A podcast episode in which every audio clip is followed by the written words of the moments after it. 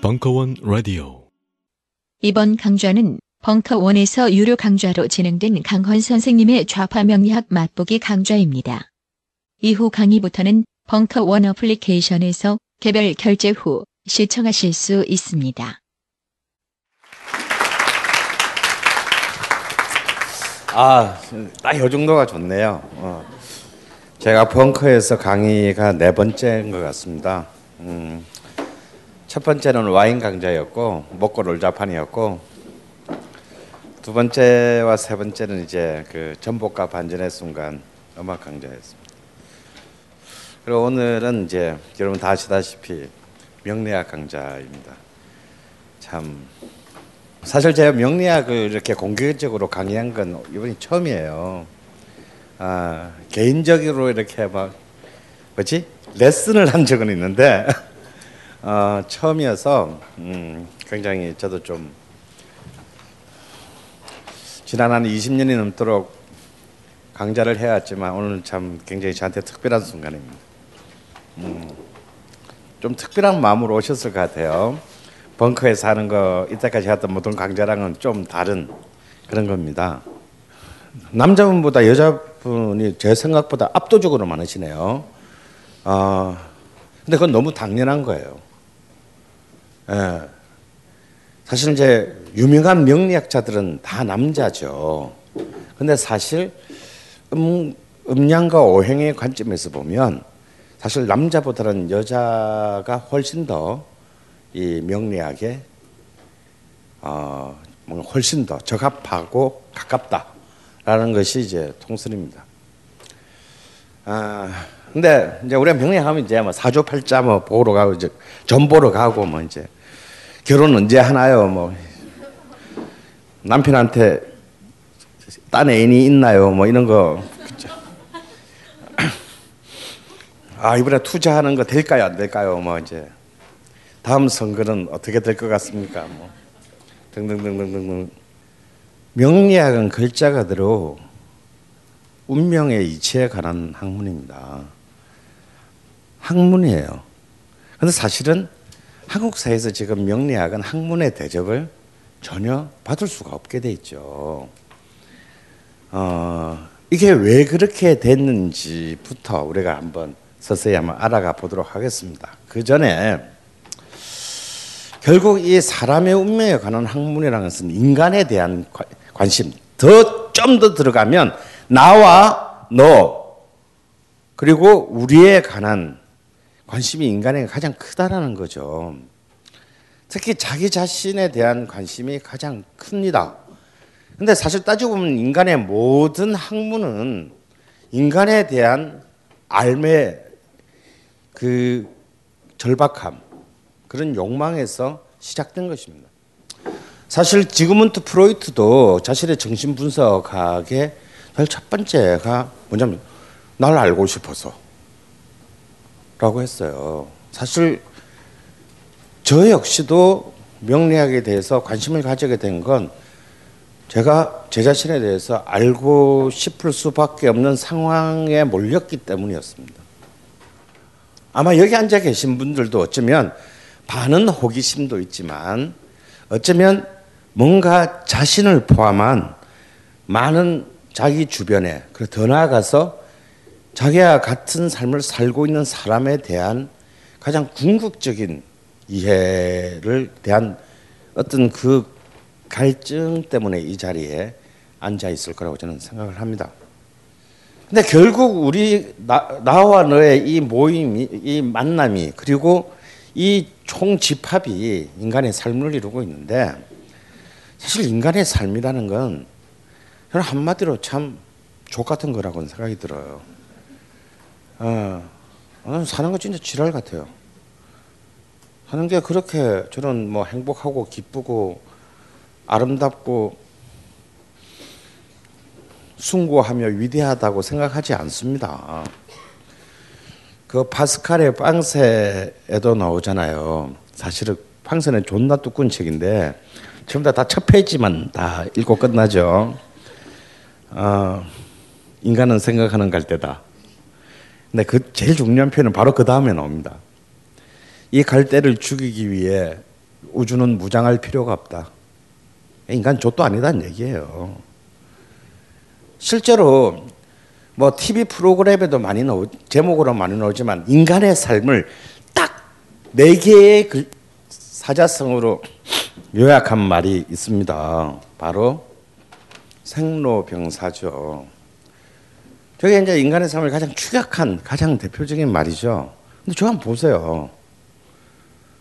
저 좋은 건 뭐가 있나? 저게 인간의 삶에 다라고 하는데, 예? 딱 하나, 이거 하나 딱 괜찮아. 뭐 태어났을 때 사람들이 대부분 물론 저주받고 태어난 놈들도 있지만 대부분 사람 태어났을 때는 본인은 괴롭죠. 본인 태어난 놈은 울고불고 난리가 나지만 그래도 이렇게 막 잔치도 하고 뭐 선물도 주고 하는데 정작 당사자는 그게 좋은 줄 하나도 몰라. 그죠? 그 다음에는 늙고 병들고 죽고 끝나는 게 인생이다 이거야. 완전 초장급발 개급발에 전혀 드라마틱한 플롯은 없는. 태어나고 난 뒤, 태어난 뒤부터는 진짜 엿 같은 거밖에는 남지 않는다요. 그 요 사이사이에 뭐 좀 재미있고 즐겁고 의미 있는 것이 어찌 하나라도 있으면 그게 막 우리는 막 와, 씨발 죽인다 보고 응? 하는데 사실은 이것이 냉정한 우리 삶의 밑바탕이다라는 거예요. 어쩌면 명리학의 첫 출발점은 아 우리 삶이 이런 거구나. 아 진짜 불행한 거구나. 별 재미없는 거구나. 별거 아니구나. 라는 것을 굉장히 겸허하게 전제하고 받아들인 데서 출발해야 되는 것입니다. 결국 명리학은 별게 아니고 그냥 이런 인간의 본성을 우리가 좀 더 근원적인 잣대로 다시 보고자 하는 학문이라는 거죠. 근데 이제 명리학을 학문의 역사로 봤을 때는 이게 좀 우리는 그냥 완전 지금 저작거리의 학문이 됐지만 이 학문의 역사 보면 결코 만만치가 않습니다. 오늘 첫 시간이니까 그래도 이렇게 우리가 공부할 것에 대한 좀 역사를 한번 봐야 될 것 같아요. 흔히 이제 조용헌이라는 원광대 교수에 의하면 지금 현재 우리가 동양학이라고 부르는 부분을 이제 강단 동양학과 강호 동양학으로 나누었어요. 완전 무협지적 용어예요. 여기 이제 뭐 강단 동양학이라 하면 이제 글자 그대로 공식적으로 제도적으로 대학 교육기관에서 받아들여진 동양학을 말합니다. 그러니까 동양철학, 뭐 동양사학, 뭐 이런 건데 이 강단 동양학은 일단 대중들하고는 아무 별로 상관이 없어요, 그렇죠? 그냥 학자들끼리의 그들만의 리그이고 별로 관심이 없어요. 그런데 문제는 이걸 공부하는 사람들이 교수가 안 되면 전부 완전 백수 건달이 된다라는 게 이게 좀 문제가 있는 거예요. 딴 거 할 게 없어 정말. 근데 이에 비해서 흔히 이제 강호 동양학이라는 오랜 연원을 가지고 있는 학문의 체계가 이제 크게 3가지가 있어요. 그걸 이제 천지인이라는 우리 전통적인 삼재 사상에 비추어서 보면 먼저 이 하늘에 해당하는 이치의 학문은 바로 이제 명리학이다. 명리학은 뭐냐? 하늘, 우주의 관점에서 인간의 본질을 빗대어 이해하는 학문이다라는 거예요. 그 다음에 땅과 관련된 지학은 뭐가 있습니까? 풍수지리학이 있습니다. 풍수학이 있죠.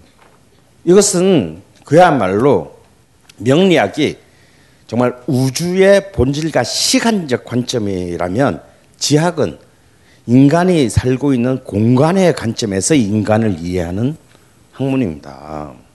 그래서 이것은 굉장히 중요한 학문이었어요. 지금도 중요하지만 옛날에는 굉장히 중요했어. 뭐 때문에 중요했냐? 역사를 결정짓는데 전부 이 풍수학이 개입했어요. 전쟁을 한다. 그럼 예를 들어서 풍수학은 전쟁을 한, 명리학은 뭐냐면 전쟁을 한다 그러면 야, 전쟁을 언제 해야 돼? 언제 해야 돼가 명리학의 관점이라면 지학은 요것을 어디서 해야 우리가 이길까라는 게 이제 풍수지략학입니다. 그래서 이제 이 풍수학의 최고의, 지학의 최고의 역사적인 대가는 제갈공명이에요. 그리고 우리나라의 이제 을지문덕이나 뭐 강감찬 이런 사람들은 다 굉장히 그 풍수학에 굉장한 조예가 깊었던 장군들입니다. 그리고 이순신 같은 경우는 주역점의 대가였다고 해요. 그래서 이제 전쟁을 할 때 이제 명리학적 관점에서 천시를 읽고 자신의 전술을 결정했다고 합니다. 이거 굉장히 현실적인 학문이 있어요. 그 다음에 이제 인에 해당하는 것이 이제 뭡니까? 사람의 재. 그래서 결국 사람이 제일 관심 있는 거는 결국 내가 나고 살고 죽는 거다 이거야. 그럼 그 중에 가장 핵심이 병들고 다치는 건데 그것을 위협하는 것이 병다치인데 여기를 그래서 어떻게 이제 우리가 보다 더 건강하게 오래 살 수 있느냐가 사실은 굉장히 모든 인간의 가장 근원적인 동서양을 넘어선 욕망이죠. 실제로 그 도 닦는 분들 있잖아요. 이 이제 선교 유불선의 이제 이 도교 쪽에서 핵심은 100살 이상 살아야 일단 쳐줘요. 아니 일주일 죽는 놈은 일단 기본이 안 된다고 보는 거야. 일단 100살은 살아야 아 네가 수련이 제대로 됐구나. 이게 뭐냐? 이거 굉장히 중요한 거 얘기하는 거예요. 인간이 멀쩡하게 오래 살아야 뭘 할 수 있다라는 거예요. 그냥 아니야 나 굵고 짧게 살래. 이거는 이 동양의 관점에서는 안 쳐주는 개념이에요. 이것이 이제 흔히 이제 말하는 가장 대표적인 강호 동양학의 3대 학문인데 굉장히 재밌는 얘기를 해요. 조용헌 교수가. 이거 보면 이 천지인 순서들을 했는데 이들의 지금 현재의 사회적 위치는 이 순서의 반대로다. 가장 근원적인 것은 이제는 완전히 이거는 거의 미신, 잡설, 뭐 혹세무민, 사기 이런 걸로 몰려가 있고 풍수학이 그 비슷했는데 이거는 이제 좀 특히 최창조라는 걸출한 슈퍼스타가 등장하면서 이제 준학문으로 인정을 이제 그 받고 있고 이제 외국인 학자들도 풍수에 맞는 인테리어 뭐 이런 이제 유명한 책들을 쓰내기 시작한다 이거야. 그래서 서양에도 영향을 미치게 됩니다. 한의학은 이제 완전 이 사회에 아주 이렇게 훌륭한 이제 그 아주 굉장히 그 잘 나가는 그 분야가 됐고 제도권 안으로 완전히 들어왔죠. 근데 사실 70년대에 경희대나 원광대에서 한의대가 생기기 전만 해도 한의학 하면 어디 저기 산에서 풀 뿌리나 만지는 진짜 미신 잡설의 그 대가 저기 그런 그 사람으로 굉장히 그 천대당했습니다. 그래도 한의학은 이거는 지금은 완전히 개천에서 용났다 이거예요. 그래서 정말 한의학은 이제 완전히 당당한 시민권을 획득했다. 그리고 풍수학은 영주권 정도는 획득했다. 그리고 이제 명리학은 여전히 불법 치료제로서 뒷골목을 비참하게 떠들고 있다. 좀 이런 이제 현실 속에 있는 것이 지금 여러분이 이제 지금부터 이제 배우려고 하는 거다. 그런데 이게 왜 이렇게 됐을까라면 생각해 볼 필요 있어요. 왜 이렇게 됐을까? 사실 성종조 때 반포된 경국대전을 보면 이제 중인 계급들이 응시할 수 있는 과거가 이제 잡과잖아요. 잡과 중에 음양과가 있었어요. 이 음양과라는 게 뭐냐면 바로 이제 명리학 관리들을 뽑는 거예요.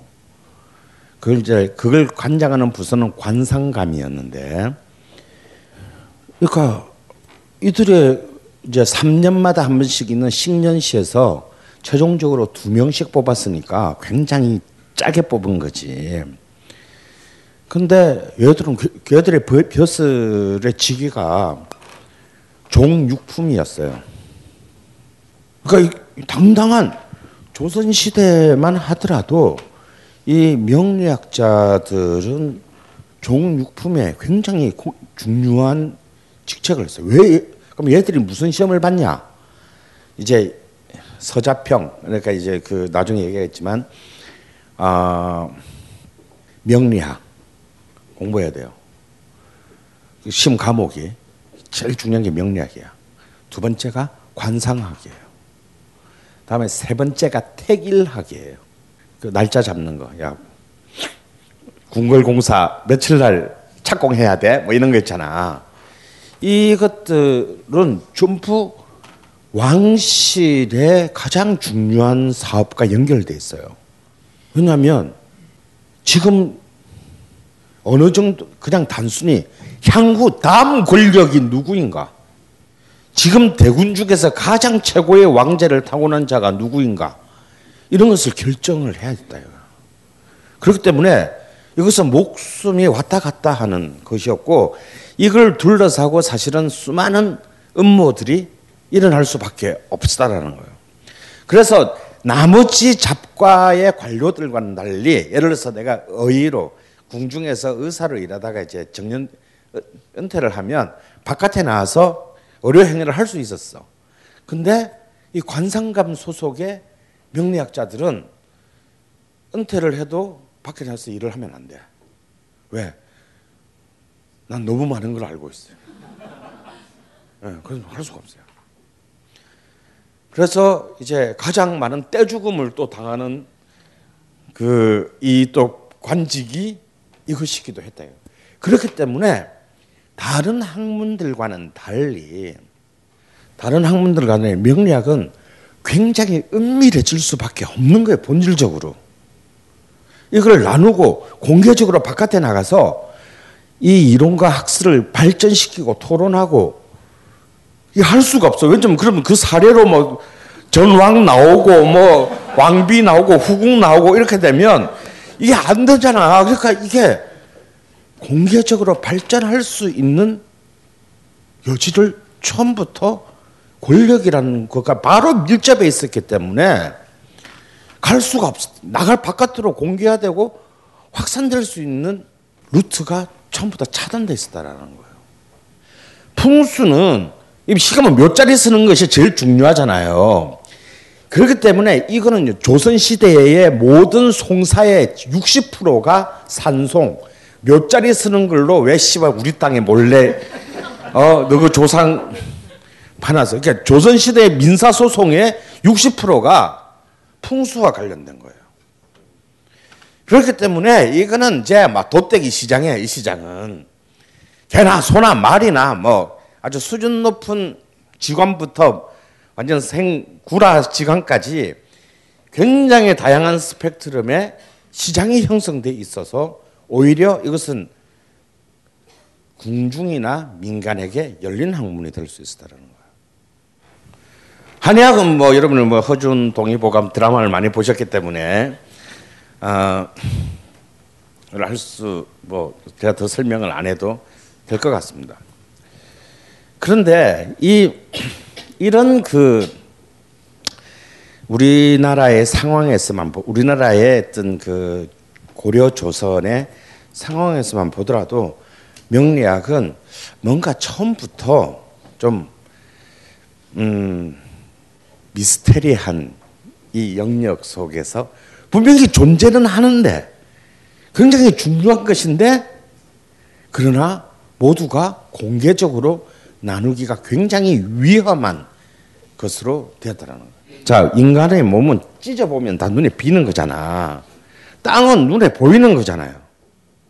그런데 이 하나만 눈에 안 보여. 하늘의 이치 눈에 보이십니까? 예? 안 보이잖아, 이건. 그런데 보는 사람이 있다는 거죠. 그런데 땅 거는 바로 증명이 되는데 이건 나는 안 보이는데 니는 보인다 하는데 그걸 내가 어떻게 믿지? 이제 여기서부터 이것이 저자 글이의 혹세무민이 될 이미 가능성을 이제 많이 가질 수밖에 없었다라는 거야. 하지만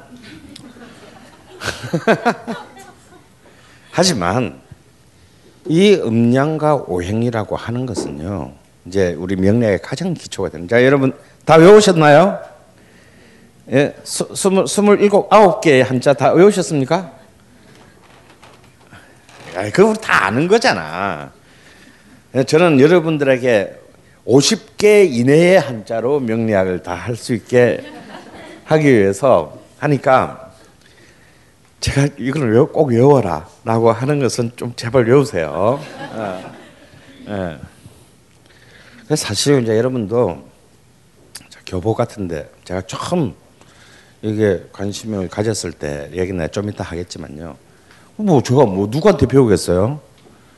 제가 이제 저 지방에 있었는데 서울에 있는 사람한테, 야 일단 교보문고 가서 그 저기 사주 역학 코너 가가지고 눈에 띄는 거 다 사서 보내라.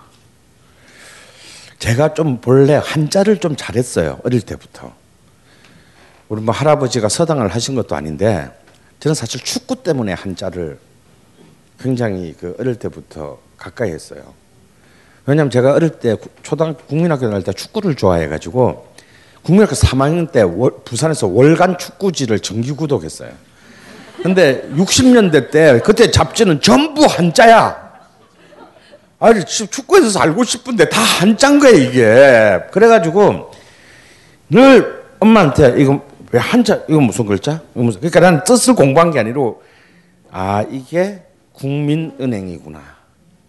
그때는 은행팀이 대부분이니까 국민은 주택 사람 이름 그러면서 제가 월간 축구지로 한자를 깨우치는. 근데 그래서 이 조기 교육이 중요해. 그런데 나름 그래도 제가 또 학부는 국문과를 가지 않았겠어요. 물론 고전문학 시간은 늘 잤지만. 그래서 제가 그렇게 지적 수준이 그렇게 현저히 떨어지는 사람이 아닌데. 문제는 뭐냐면 책을 쭉 보는데 뭔 말인지 하나도 모르겠어요. 전부 다 앉아요 그냥. 제가 여러분 보고 책을 보지 말라고 하는 이유가 뭐냐면 그럼 책을 보시면요 바로 1시간 안에 좌절하게 돼. 아이 조카 돈 내고 볼랜다 그냥. 그게 두 가지 이유가 있다 저는 생각합니다. 하나는 이게 워낙 처음부터 아까 말한 권력과의 문제 때문에 이것이 은밀하게 소수가 독점하던 것이다 보니까 실제로 뛰어난 그 명리학자들 중에서 책을 안 남긴 사람이 대부분이에요. 그러니까 딱 자기 제자한테만 가르쳐준다든가. 그렇게 해서 이게 공개적인 학술 담론화가 딴 분야에 비해서 잘 되지 않았다라는 거. 그래서 이제 진입장벽을 높이겠다. 이제, 라는 거죠. 그러니까 이제 일본인들이 보면은 도저히 이제 점점 탈한자 문화권화 되어가는 우리나라 같은 경우에서 보면 도저히 접근할 수가 없어. 두 번째. 아까 그 사회적 지위가 19세기에서 20세기로 올서 점점 이렇게 되면서 사실 이게 중요해요. 한국 영화가 발전하는 데는 옛날에는 순 양아치들이 영화 산업을 지배하다가 90년대 때 명문대 유학 출신 젊은이들이 영화의 비전을 두고 영화판에 감으로써 한국 영화가 발전한 거예요. 다시 말해서 어떤 분야의 발전은 그 사회에서 어떤 유능한 인재들이 얼마나 모이느냐에 따라서 그 분야의 운명이 결정됩니다. 그런데 잘 돼 봐야 어둠이나 음지에만 있어야 되는 명리학 이쪽에 어느 유능한 사람들이 갈 거예요. 다음에 일단 그걸 갈 교육기관도 없어. 공식적인 교육기관도 없어. 뭐 갈 나이도 갈 수가 없어요. 그래서 오히려 동양학 쪽에 관심 있는 사람들은 유일하게 공식적인 한의대 엘리트, 이 사회의 지금 당대 엘리트는 몰린단 말이에요. 그래서 여러분들도 좀 가까운 한의사 아는 사람이 있으면 저도 이제 한의사를 많이 아는데요. 한의사 대부분이 다 명리학 공부합니다. 예, 아시겠지만 제가 아는 애는 그냥 제가 아는 저 광화문에서 개판 잘 나가는 애가 하나 있는데 걔는 그냥 딱 앉으면 사주 먼저 환자가서 앉으면 사주를 먼저 풀고 그 다음에 진맥을 해요. 그리고 실제로 그 아주 그 진짜 이런 정도의 수준이 아니라 뛰어난 애들은 다 그게 같은 동네 학문이다 보니까 한 달에 한 10일에서 15일만 진료를 보고 나머지 반은 한의학 공부를 하거나 수도를 하더랍니다. 그래서 정말 명산 대찰에 이른바 그 선수들을 만나서 가르침을 받고 그렇게 하고 다시 돌아와서 다시 진료를 하고. 그래서 나는 앞으로 우리나라 한의학계에서 명리학에 이제 명리학 이끌어갈 리더가 오지 않을까 그렇게 생각합니다. 근데 이런 이제 명리학의 핵심은 이제 제가 여러분들께 숙제를 보여드렸듯이 기본적인 딱 음양과 오행이에요. 근데 이 음양과 오행은 뭐 우리 동양의 것만 아닙니다. 구약 창세기도 보면 태초에 빛이 있었다. 빛이 낮이 되고 어둠이 밤이 됐다. 이렇게 시작하지 않습니까? 결국은 우주의 첫 출발이 그 음과 양도 나뉘지 않은 상태를 뭐라고 합니까? 혼돈이라고 하죠. 카오스라고 한단 말이야. 그것이 처음으로 음과 양이라는 개념이 발생함으로써 이제 드디어 우주의 존재가 역사가 시작되는 거거든요. 어쩌면 인간의 역사이기 이전에 우주의 역사의 시작에 이미 음양과 오행이 이제 존재하는 것인데, 우리가 흔히 이제 이 모든 것들을 이제 이 명리학이라고 하는 것은 이 거대한 이 모든 하늘의 뜻을 품고자 하는 이 모든 체계 학문의 한 학문일 뿐이에요. 그 모든 것을 다 통틀어서 이제 우리가 뭐라고 합니까? 역학 혹은 뭐 역술 뭐 이렇게 얘기하죠. 이 역자의 한자를 보세요. 이 역자의 한자 자체가 많은 것을 설명합니다. 이 역자를 파자하면 일과 월이잖아요. 일과 월, 해와 달이단 말이에요. 그러니까 음과 양이라는 거예요. 그리고 이 역자의 뜻이 뭡니까? 이 역은 시울 역자이면서 바뀔 역자잖아. 그러니까 결국 우주의 가장 큰 본질은 너무 쉽게 바뀌는 거예요. 그게 이 역자 하나 안에 숨어 들어가 있다는 거예요. 그리고 또 다른 관점에서 보면 이 역은 도마뱀을 형상화한 상형 문자라는 거예요. 그러니까 도마뱀이 그냥 늘 바뀌잖아요, 시기가. 색깔도 바뀌고 막 모양도 바뀌고. 그래서 결국 이 역이라고 하는 것은 역학 혹은 역이라고 하는 것은 가장 본질이 뭐다? 음양이라는 두 개의 관점이 어떻게 운동하고 변화하는가 속에서 인간과 사회의 본질을 찾고자 하는 그런 학문적인 접근이라는 뜻이 이 역자라는 말 하나 안에, 이 역자라는 이 단어 하나 안에 들어있는 것입니다. 세상에 단 하나, 오직 단 하나만의 최고의 컨텐츠를 꼽자고 하면 무엇이 있을까요? 모든 인간이 모일 수 있는 자리에서 쭈구리가 되지 않는 최고의 컨텐츠를 꼽자고 하면 무엇이 있을까요? 주인공이 될 수 있는 궁계 일학의 컨텐츠! 그 모든 것이 존재하는 단 하나의 컨텐츠! 벙커원 멤버십!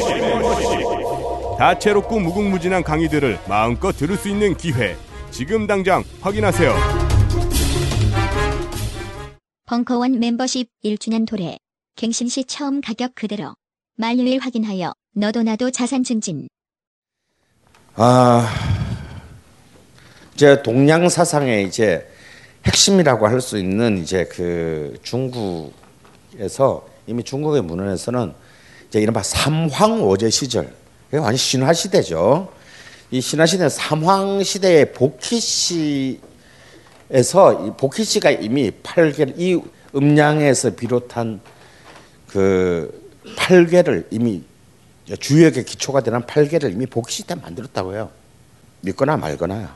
그러니까 이거 이 얘기는 뭐냐? 이 얘기는 뭐냐면 이미 인류의 역사의 첫 이제 중국 역사, 동양 역사의 관점에서 인류 역사의 첫 출발점인 삼황 시대부터 이미 이 팔괘라고 하는 것이 다시 말해서 우주의 원리를 쪼까지 하는 것이 이미 성립되었다라고 보는 거죠. 그러니까 굉장히 오래된 학문이라는 뜻입니다. 그리고 이제 오제 시대로 오면 오제 시대의 첫 번째인 이제 황제 시대 때. 그러니까 오제의 맨 끝이 요순이잖아. 그러니까 오제의 첫 번째는 황제 시대 때 이미 이제 우리 이제 명리학의 이제 이론적 토대가 되는 60갑자. 여러분이 외웠던 10개의 천간과 12개의 지지를 조합하면 60개가 나와요. 그래서 이게 한 바퀴 돌면 환갑인 거야. 응? 그 60갑자가 이미 삼황오제의 황제 시대 때에 이미 만들어지고 이제 모든 동양 그 의학, 한의학의 이제 가장 큰 원전이 되는 황제내경이 이때 만들어졌어요. 그리고 이미 이때 이제 이 기문둔갑이라는 지학에 아까 여러분 들었던 지학에 근거한 점술학이 등장했다고 합니다.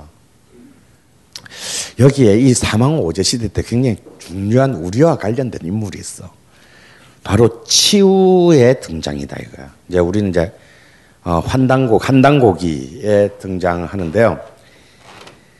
중국에서의 관점에서는 이제 이 그 치우가 자기들한테 패배한 걸로 치열한 접전 끝에 기문둔갑으로 치우를 물리쳤다. 치우는 글자 그대로 전쟁의 신이에요.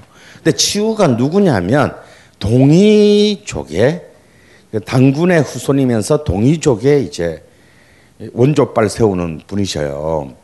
근데 이제 거꾸로 우리 이제 한남고기에서는 치우가 건원을 봐줬다. 이제 이렇게 되는데 막 서로 우기니까 이걸 뭐 증명할 수는 없어.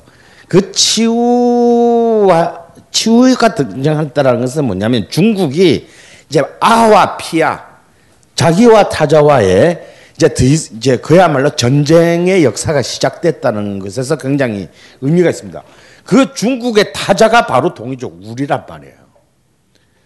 그런데 그 치우가 사실은 우리 쪽 입장에서 보면 치우가 바로 기문둔갑이라는 전쟁의 신이니까 이제 이 새로운 체계를 만들어냈다라고 우리는 보고 있습니다. 치우하면 여러분이 굉장히 그 낯설겠지만요. 우리나라 2002년 월드컵 때 붉은 악마가는 그 빨간색 그 붉은 악마의 도깨비 그게 치우 천왕이에요. 전쟁의 신. 그래서 이 기문둔갑이 이제 그 이후로도 모든 지배자들 그리고 그 지배자들의 전략가들의 것이 되는데 가장 대표적인 게 아까 말했던 제갈공명 그리고 한나라를 세웠던 이제 유방의 최측근 전략가인 장량 이런 자들이 이제 이것을 발전시켰습니다. 그리고 이제 드디어 이제 역사 시대인 주문왕과 그의 아들인 주공 시대에 이르러서 이제 드디어 64개와 384효로 된 주역이 완성됩니다. 이 주역은 뭐 알다시피 뭐 사서삼경 중에 하나이면서 이른바 이후에 모든 동양의 이제 역학의 가장 큰 원전이죠. 놀랍게도요. 공자 전국 시대에 공자도 주역을 존나 열심히 공부했대요. 그래서 주역을 묶은 가죽끈이 3번이 헤어지도록 책을 읽었고 뻑하면 점을 쳤대. 뻑하면 그래서 그 제자들이 아니 왜 선생님은 그렇게 점 치는 거 그렇게 좋아하십니까? 하고 진짜 진지하게 물었어. 그랬더니 공자가 그랬다는 거야. 맞잖아 임마.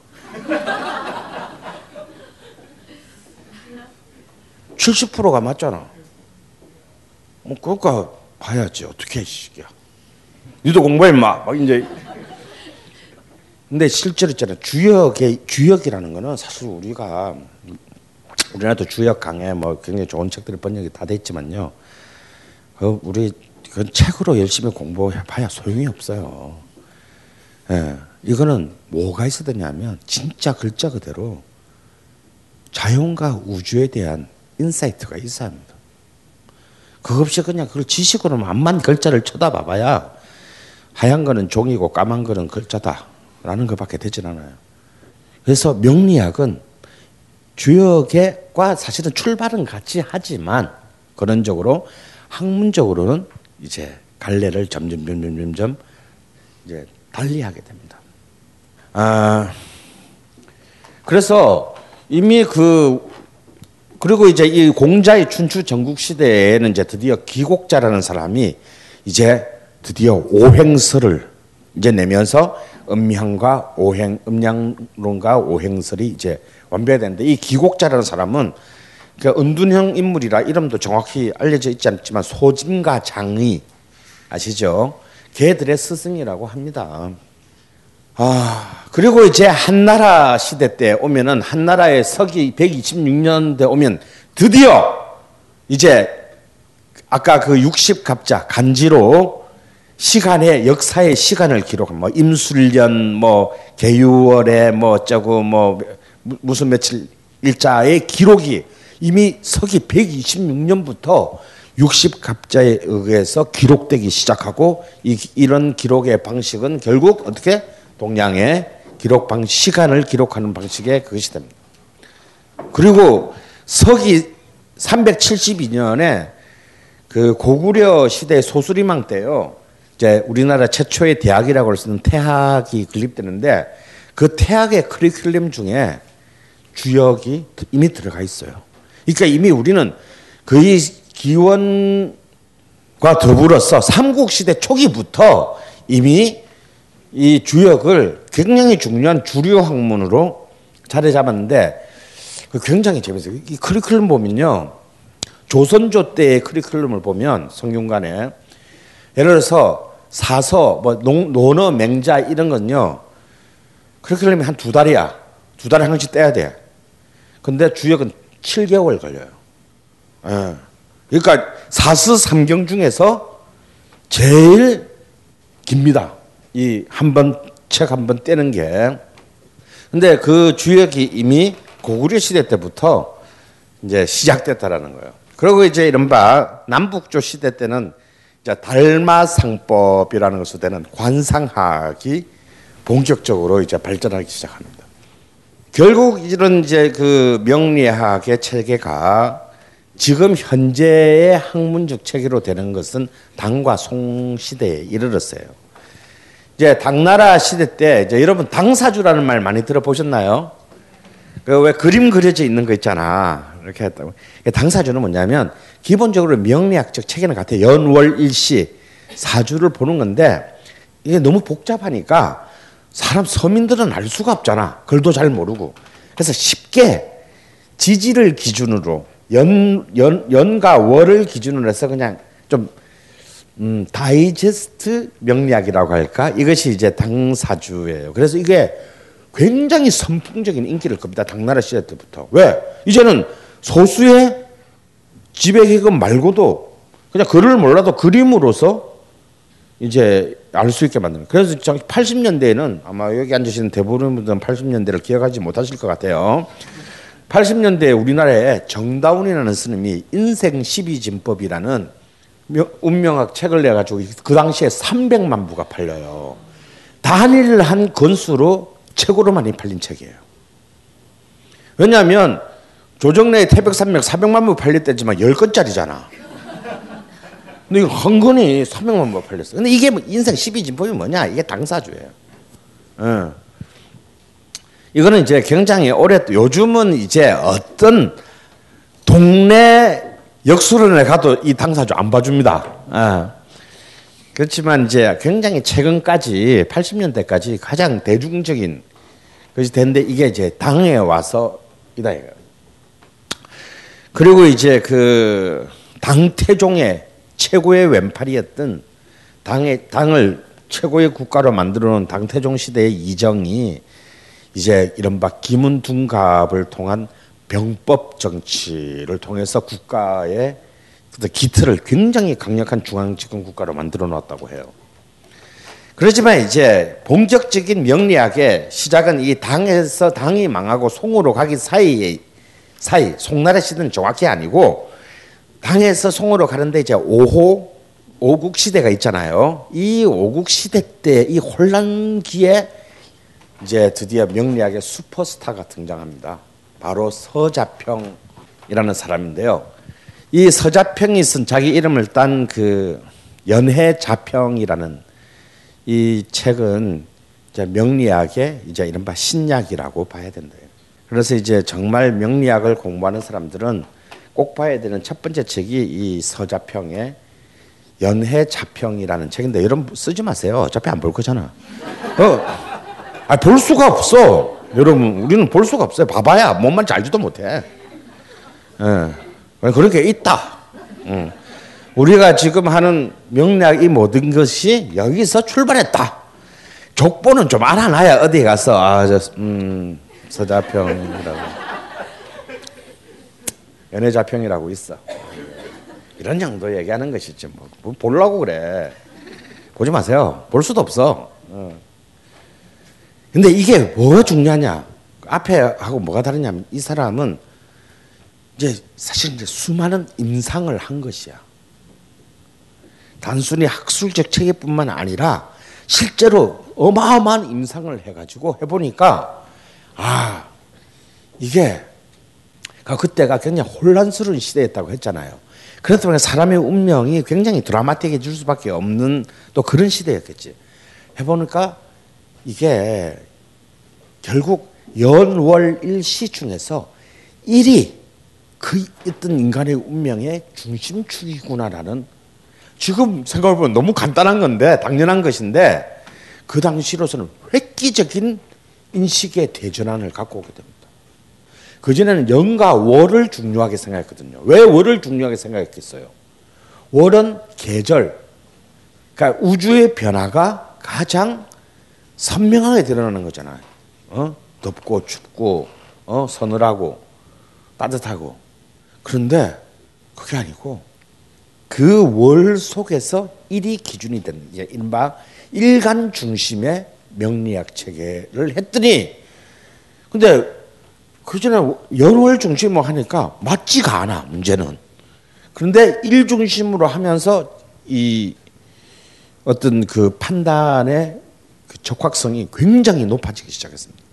그래서 이런 이제 이때부터 정확한 단순히 이론적 틀뿐만 아니라 뭐 구체적인 실전 임상을 통해서 이제 명리학의 기틀이 완성되었다. 그래서 이 뒤로 이제 뭐 이제 수많은 이제 그 매화역순이 뭐 마희상법이 이런 이제 막 엄청난 것들이 막 쏟아지기 시작합니다. 그것이 이제 명나라에 와서 이제 그 명의 시대라서 유백원이라는 자리에서 이제 그 서자평을 하나 더 발전시키는 이제 3대 명리학의 3대 고전으로 꼽히는 이제 적천수가 나와요. 이 적천수는 뭐냐면, 이것도 여러분 읽을 생각하지 마세요. 다 나와 있긴 하지만 이제 다 끝나고 난 뒤에 나 진짜 난 체질인가 봐. 난 정말 이 명리학에 완전히 이건 거의 그 조상신의 부름을 받았다. 뭐 이런 정도가 여러분이 확 와서 이제 계룡선언안 들어가야지 이럴 때 들고 가세요. 적천수는 글자 그대로 이젠 단순히 어떤 인간의 명식을 판단할 뿐만 아니라 이것을 이제 나중에는 다 배우게 되겠지만 용신이라고 하죠. 여기에서 가장 이 운명의 가장 중요한 키카드를 통해서 어떻게 이 삶을 극복하고 새로운 비전을 입체적으로 포착할 것인가를 굉장히 상세하게 풀어놓은 책이에요. 그래서 이 유백원의 적천수가 나옴으로써 사실 이때부터 명리학은 굉장히 입체적이고 깊이 있는 이른바 그 인간학으로서의 이제 토대를 마감합니다. 그리고 이제 세 번째 책은 청나라 시대 때의 궁통보감인데요. 이것도 뭐 어마어마한 분량의 책입니다. 근데 이제 이 청해 시대에 오면서부터는 이제 이 앞에서 만들어진 두 개의 틀을 바탕으로 이제 굉장히 다양한 이론의 어떤 확산과 발전이 이어져서 19세기에서 20세기로 넘어오게 돼요. 그래서 우리는 이제 명리학이라고 하지만 이제 한중일 삼국에서는 이름이 조금씩 틀려요. 가령 추명학이라는 말 들어보신 분 있으세요? 추명학은 일본의 명리학을 추명학이라고 합니다. 그러니까 글자 그대로 운명을 추론한다. 그리고 중국은 운명을 산출해낸다는 뜻으로 삼명학이라는 이름으로 쓰게 다 같은 말이에요. 근데 여기에서 이제 이 19세기에서 20세기로 넘어오면서 일본과 중국에는 이제 정말 이 계의 슈퍼스타를 낳게 돼요. 바로 이제 아베 다이장이라는 인간하고 일본 사람과 웨이천리라는 중국인 이제 그 학자인데요. 이 아베 다이장은 중일 전쟁 때 일본 종군 기자였어요. 근데 이 자식이 그 종군 기자로 이렇게 중국에 파견돼서 가서 보면서 너무나 정말 너무 살벌하고 비참한 현실을 끊임없이 봤을 거예요. 근데 본래 이쪽에 관심이 있어서 본업은 제쳐두고 중국의 종군 기자로 가가지고 중국의 이른바 그 이 명송 당송 명청으로 이어내려오는 이 엄한 학술체계를 전부 자료를 모았어. 이 혼란기에. 그래서 그 이 트럭 한 대분에 저를 싣고 일본으로 돌아와서 연구를 해가지고 이 사람은 무려 26권짜리의 아베 다이장의 전집을 완성하는데 이것이 사실 우리나라에서도 가장 최근까지 대다수의 이 명리학자들이 다 이 일본 추명학에 근거해서 했다고 합니다. 그럴 정도로 엄청난 영향을 미쳤어요. 근데 저도 이 사람 책은 너무 많아서 못 보고 번역도 안 돼 있는 걸로 알고 있어요, 이 사람 책은. 근데 이걸 바탕으로 해서 쓴 한국 그 명리학자들의 책들이 추명학 책들이 많아서 몇 권은 본 적이 있는데요. 요건 역시 일본인답게 좀 간교해. 딱 보면 알 수 있게 해놨어. 그래서 쉽게 진입할 수 있는 많은 요건이 있는데요. 지금 많은 비판을 또 이제 우리 또 일본하면 싫어하잖아. 이제 또 많은 비판을 받고 있기도 하고 앞으로 제가 할 강의에도 어떤 제가 보기에 충분히 수용할 것이 굉장히 그 건설적인 부분들은 추명학적 요소들도 제가 많이 여러분께 소개할 거예요. 그런데 저는 이 추명학이 좀 하나는 마음에 들고 하나는 제 관점에서 마음에 안 드는 부분인데 하나는 마음에 드는 부분은 뭐냐면 역시 일본인답게 이 소민 민족답게 깔끔한 정리 이렇게 뭐 중국 애들처럼 대충 흘리고 가지 않아. 뭐 이상한 사자성어 뚝 던져놓고 모르니? 뭐 이런 거 있잖아. 우리는 또 답답하잖아. 근데 얘들은 좀 깔끔해. 딱 보면 서로 이렇게 커뮤니케이션을 할 수 있게 해놨어. 그런 게 마음에 들어. 근데 약간 그 마음에 안 드는 대목은 어떤 대목이냐면 이 사람이 이걸 정리하던 20세기 전반기는 비극의 시대잖아. 세계사적으로 1차 세계대전, 2차 세계대전, 뭐 대동아전쟁, 중일전쟁. 그러니까 얼마나 사실 대다수가 불행할 수밖에 없는 사회적 조건을 배경으로 했기 때문에 너무 어두워. 아무리 인간이 생로병사에 한다지만 그래도 약간 재미는 좀 보면서 살아야 될 거 아니야. 근데 얘는 기본적으로 좀 얘들은 비관적이야. 그러니까 무책임한 낙관을 저한다는 점에서는 차라리 말도 안 되는 사기꾼들보다는 낫지만 너무 어두워요. 이 인간과 세상 세계를 바라보는 관점이. 그런 점이 조금 걸리긴 하지만 굉장히 우리가 좀 앞으로 그 하나하나씩 알아가는데 또 많은 또 도움을 줄 수 있는 부분도 이 추명학이다. 외이천리는 쉽게 말해서 국사예요, 국사. 근데 이제 1949년에 마오가 이제 사회주의 혁명을 성공하면서 얘는 이제 토끼죠. 왜냐하면 사회주의에서는 수수가 없잖아. 그래서 홍콩으로 토끼입니다. 그래서 이제 대만의 장제스의 스승이 돼요. 그래서 거의 이 사람은 거의 뭐 제갈공명 20세기의 제갈공명으로 봐야 돼요. 거의 대만의 국사를 결정하는데 많은 부분을 얘한테 와서 일단 묻고 끝났다고 해요. 그리고 이제 우리나라에서도 이제 막 재벌이 되어가던 이병철 회장이 굉장히 중요한 결정을 할 때면 비행기를 타고 홍콩으로 가서 자문을 구했다라는 굉장히 유명한 일화가 있는 양반입니다. 그러면 한국에는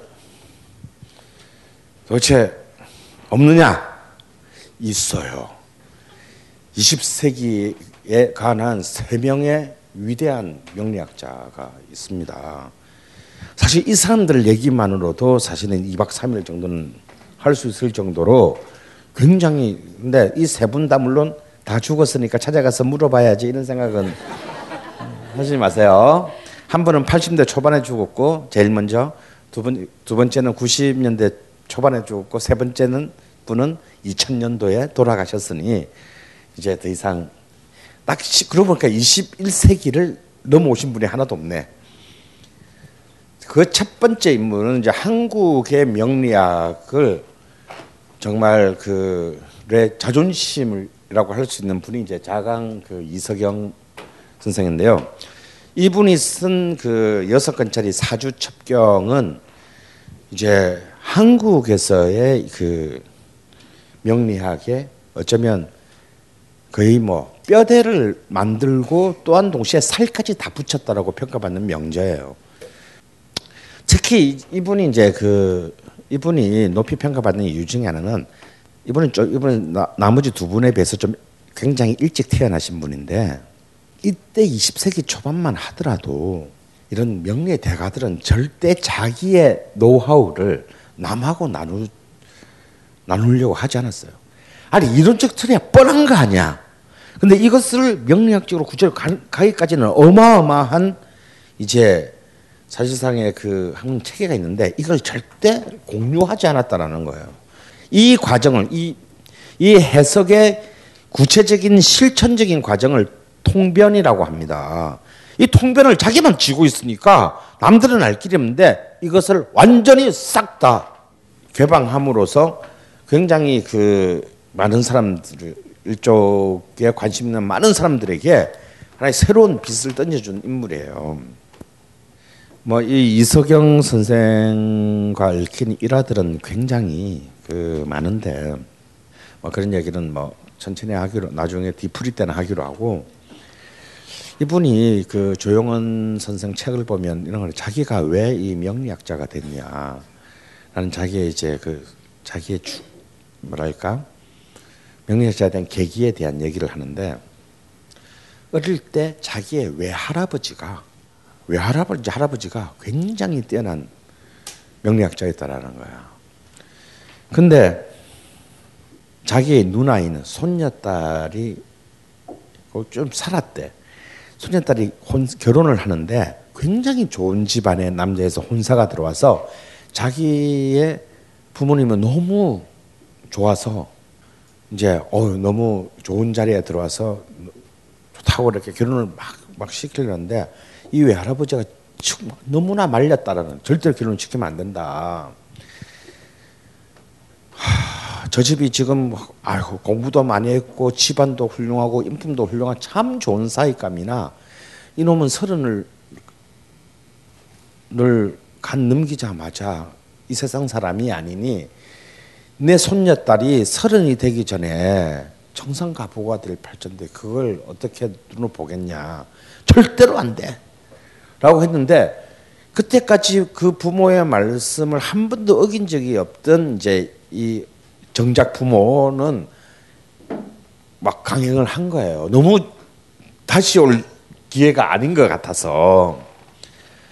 그래서 그때 그때는 이 자강 선생이 어릴 때인데 그 말을, 그때 장면을 너무 기억하는 게, 다행히도 내가 그 할아버지가 다행히도 나는 그 전에 죽을 것이니 그 험한 꼴은 나는 보지 않겠다마는 내 어린 손녀딸이 내 사당 앞에 와서 울부짖은 꼴을 내가 귀신이 돼서 볼 걸 생각하니 차마 눈이 감기지 않는다. 그러니까 그렇게 평생을 내 말을 잘 들어왔던 너희들이 이렇게 끝까지 우기는 걸 보니 이것도 어쩔 수 없는 팔짱가 보다. 결혼을 했어요. 그리고 진짜 할아버지는 죽었어.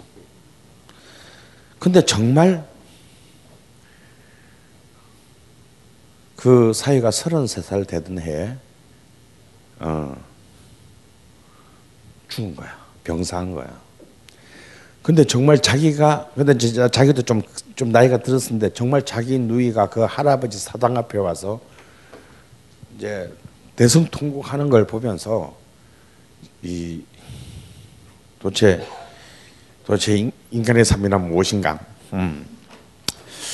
두 번째 사람은 이제 도계 박재환이라는 분이에요.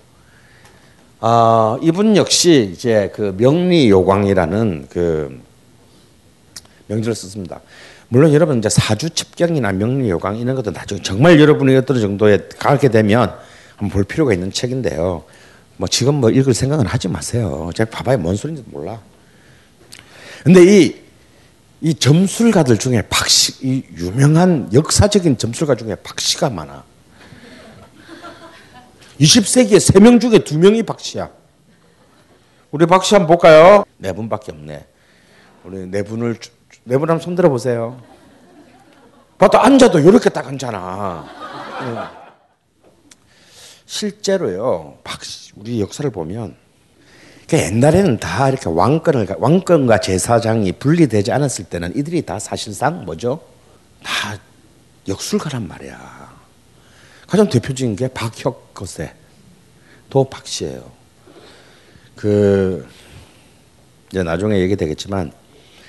이 왕실의 학문이었던 명리학이 조선 중기 선조를 지나면서부터는 체제 전복 혁명 사상의 기반으로 변모합니다.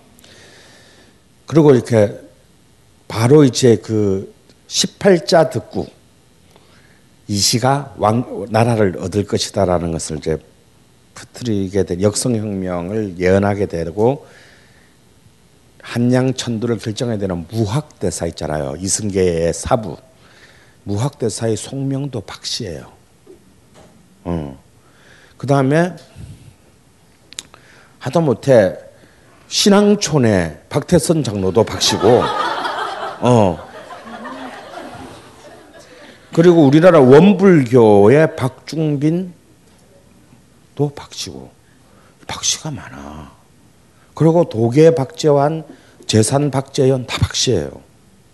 근데 왜 박씨가 이게 맞나고 했더니 이 박씨를 보면 나무 목변에 전복자가 딱 있잖아.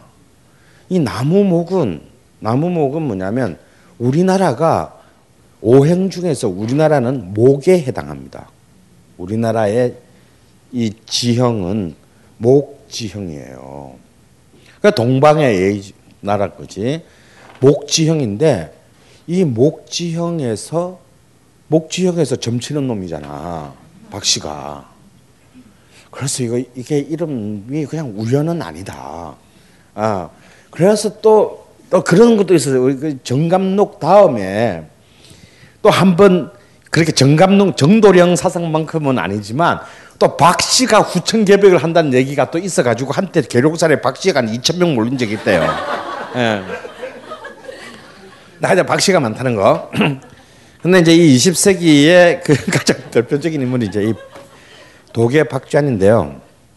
제가 아까 이제 조선 중기 이후부터는 이제 이게 민중들의 변혁 사상이 됩니다. 명리학이. 그럼 명리학이라는 게 뭐예요?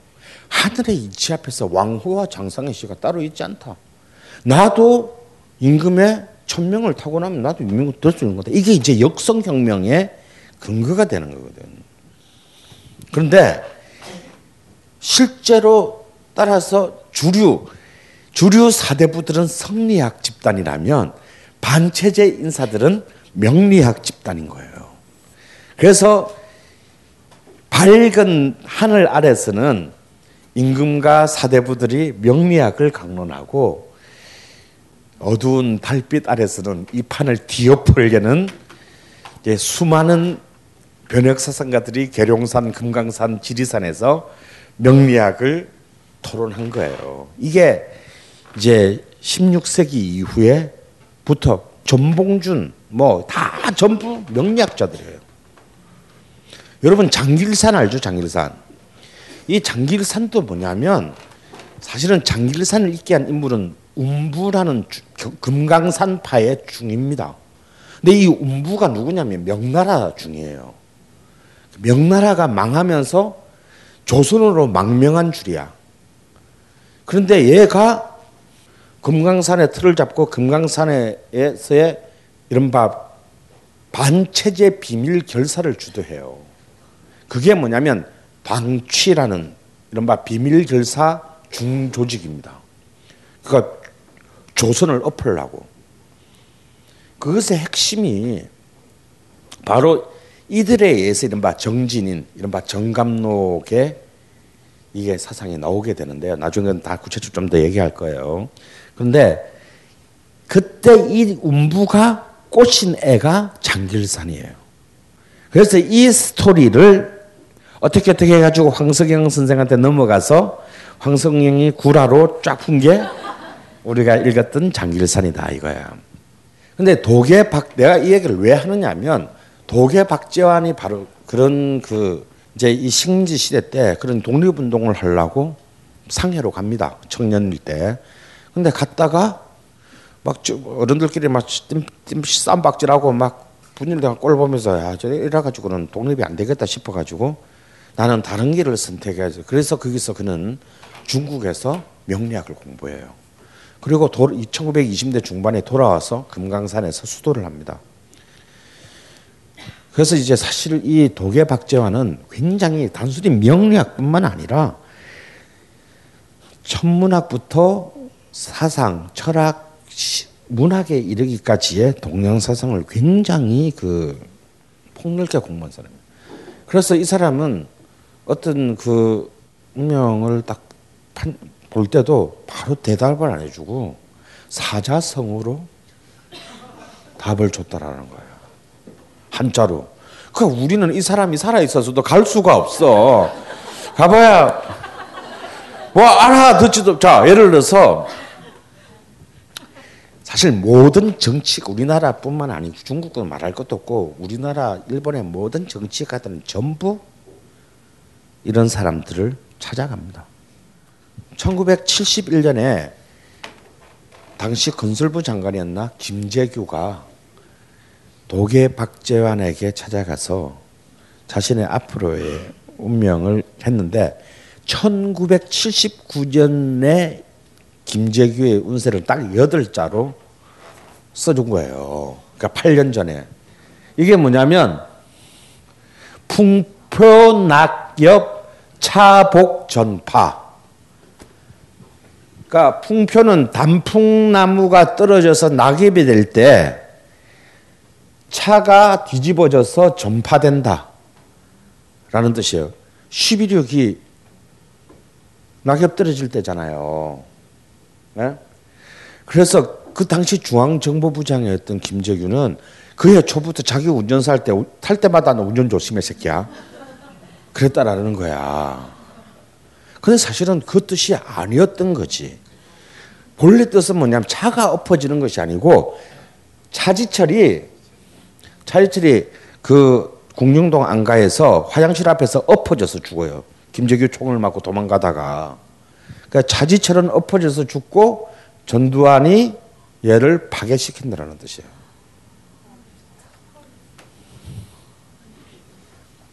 그러니까 만약에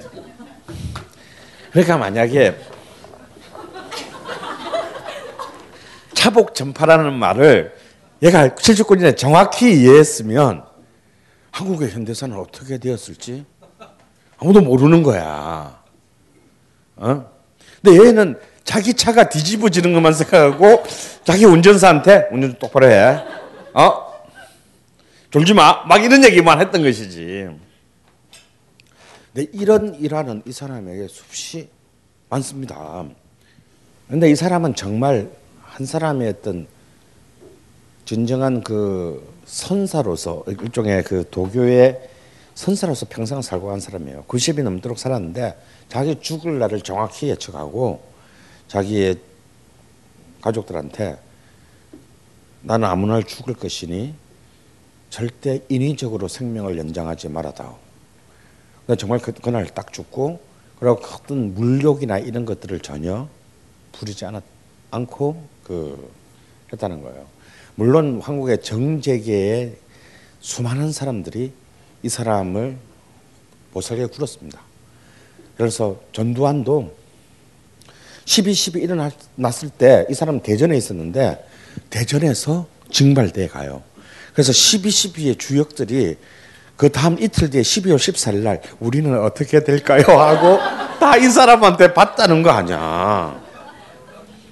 우리 보통 군인 하면 어차피 총 들고 죽거나 말거나 하고 이제 가니까 그런 거 전혀 없을 것 같지만 걔도 또 인간인 거야. 일단 저질러 보라는데 존나 불안한 거지. 우리는 어떻게 될까요? 막 다 물어봤다는 거 아니야. 그 끌려간 박재환이 이렇게 이 사람 사주들을 다 본 뒤에 전두환한테 그랬대요. 10년은 아무 일 없을 것이나 10년 뒤에 곱게 안 된다. 그래서 실제로 이제 그때 이제 그 들어가잖아. 그 다음에 이제 가장 그 명민한 이 세 사람 중에서 가장 뛰어난 재능, 천재적 재능을 가진 사람이라고 꼽히는 게 가장 나이가 어린 재산 박재현입니다. 이 경상남도 함양 사람이죠. 이 세 쪽에서 가장 뛰어난 재능을 가졌으나 가장 또 삶을 험악하게 살 수밖에 없었던, 왜 이렇게 그 재기가 뛰어난 사람이 인생에 풍파가 많다라는 것을 그대로 이제 보여주는 사람인데요. 그래서 이분은 책을 남기지를 못했어요. 근데 이 사람은 제가 어릴 때부터 그냥 진짜 그 명당, 가장 뛰어난 역술가가 될 명당의 직위를 타고난 사람이에요. 그래서 그 정말 어릴 때부터 공부를 하고 그 지리산에서 수도를 합니다. 그런데 이 사람이 20대 초반에 군대를 갔을 때 이때 상관이 누구냐면 당시 부산 군수기지 사령관이었던 박정희였어요. 그래서 자기는 그냥 일개 그냥 병사에 불과했는데 박정희의 쿠데타의 성공을 정확하게 예언합니다. 그래가지고 박정희가 이제 국가 그때 뭐 재건회의 의장이 됐을 때, 야, 너 함양 군수 할래? 이제 갓 제대한 애한테. 그런데 뭐 거절했다라는 일화가 있는데요. 이 사람은 그 뒤로도 아주 얘는 이제 그냥 단순히 명리학자가 아니라 그야말로 일종의 점수락, 이렇게 그야말로 직관에 의해서 순간을 이렇게 파악해내는, 그러니까 모든 분야를 다 통달한 좀 그런 인물이었어요. 근데 그랬기 때문에 굉장히 이제 말년에도 굉장히 힘들게 끝나게 되는데요. 가장 대표적인 이런 거예요. 유명한 사건 하나를 얘기하면 얘는 이제 쉽게 말하면 거의 제갈공명이야.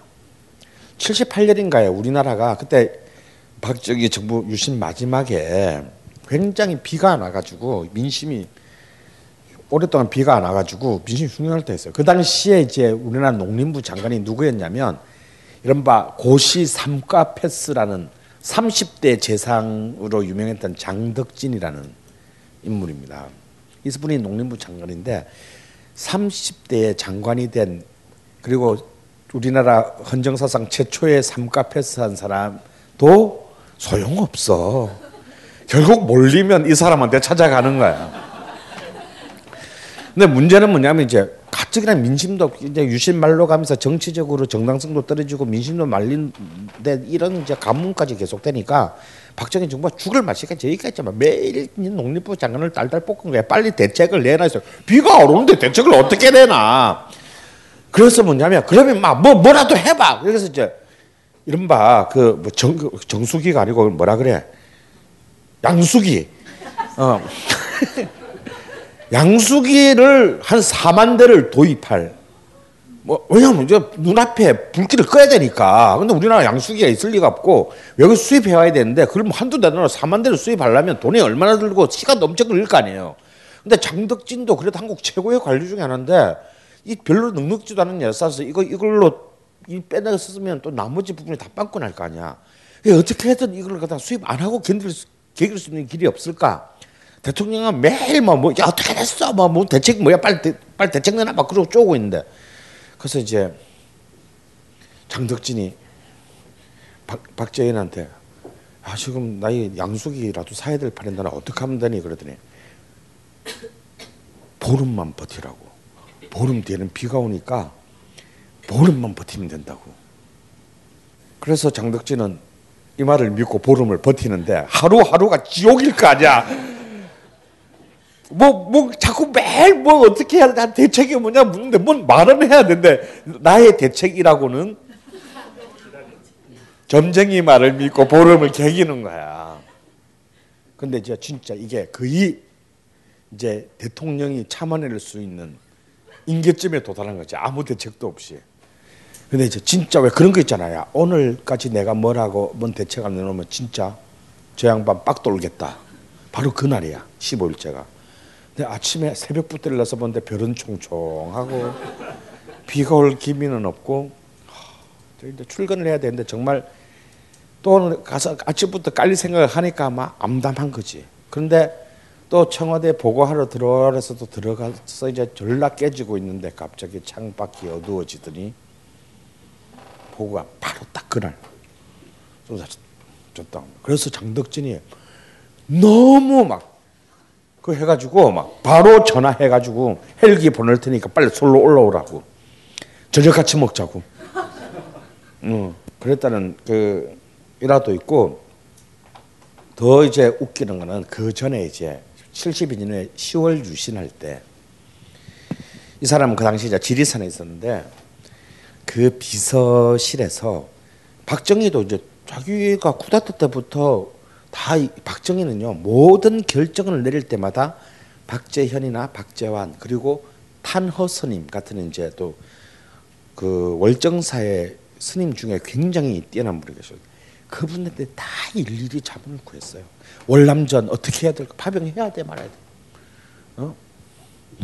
고속도로 반대가 존나 많은데 깔아야 돼 말아야 돼. 이거 전부 다 물어보고 결정한 사람이에요. 근데 이때는 이제 특히 박재현을 총애할 때라 유신은 이제 자기도 좀 걸리는 거야. 그래가지고 자기 비서실에 굉장히 신복한테 너 저 함양에 가서 박재현 찾아가가지고 이것만 보여주라. 그리고 딱 글자를 써줘. 유신하고 두 글자만 딱 써줘요. 이걸 보여주면 걔가 뭐라고 대답할 거다. 근데 지리산 한가운데 있는 애가 지금 저 서울에서 정치가 어떻게 되는지 알게 뭐예요. 그러니까 정말 이 비서실 사람도 영문을 모른 채 그냥 유신이라는 한자 두 개만 들고 찾아갔어.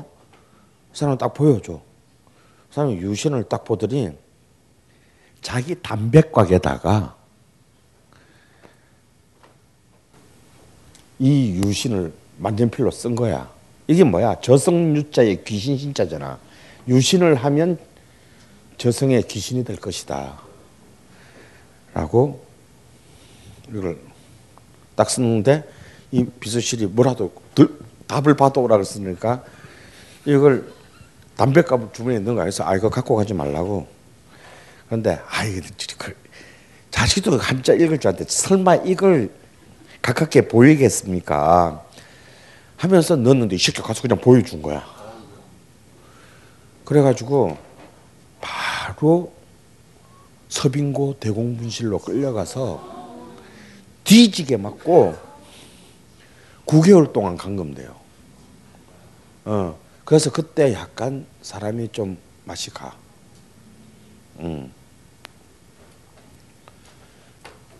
그리고 이 박재현은 그 특히 이병철 회장이 거의 큰 어떤 인사결정을 내릴 때 를 불러서 관상을, 사업결정을 내릴 때 관상을 보게 하거나 아니면 그 천리를 지금 타이밍이 맞냐 안 맞냐를 물어본 사람으로 유명합니다. 이런 식의 이제 이런 그 사람들인데 이런 사람들을 우리가 흉내내면 안 돼. 그건 우리와 다른 사람들이야. 왜 우리는 절대는 사람이 될 수 없느냐? 간단해요. 우리는 일단 이렇게 태어나질 못했어. 이런 가게에 태어나지를 못했고, 두 번째, 정말 그 어떤 한 개인의 운명을 넘어서서 이 전체를 바라보려면 공부만 열심히 해가지고는 안 됩니다. 첫 번째, 당연히 공부를 열심히 해야 돼요. 이론, 물리가 터야 되고, 두 번째는 뭐냐면요, 통변, 그러니까 사람을 만나서 임상을 해야 된다. 그걸 한 3만 명쯤 해야 이게 그냥 어느 순간 이제 그 사람을 딱 보는 순간 이것이 트인다는 거야. 그러니까 우리가 하루에 10명씩 사주를 10사람을 보면 1년 봐봐야 1년씩 봐봐야 3,600명밖에 안 돼. 그러면 거의 한 8년을 시급을 전폐하고 해야 돼. 나 그까지는 할 수 있어. 나도 할 수 있을 것 같아. 그까지는. 까짓 건 뭐.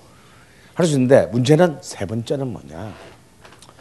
세 번째가 중요해. 세 번째는 정말 자신과 자연을 일체화시키는 거예요. 우주의 리듬에 자기의 영성을 키워야 되는 거예요.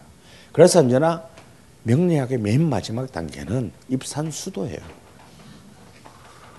산에 가서 수도를 해야 돼. 그래야 저렇게 되는 거야. 저렇게. 예, 이 사람은 어디? 금강산. 이 사람은 지리산.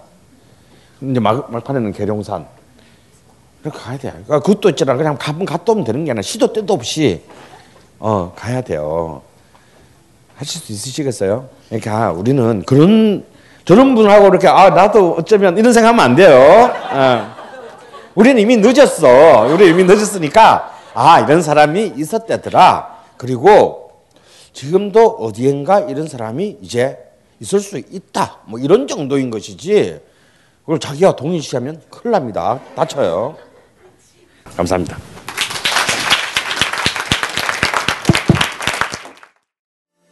벙커원 홈페이지 벙커원.딴지.com을 방문해 보세요. 벙커원 멤버십에 가입하시면 엄청나게 다양하고 주옥 같은 특강들을 감상하실 수 있습니다.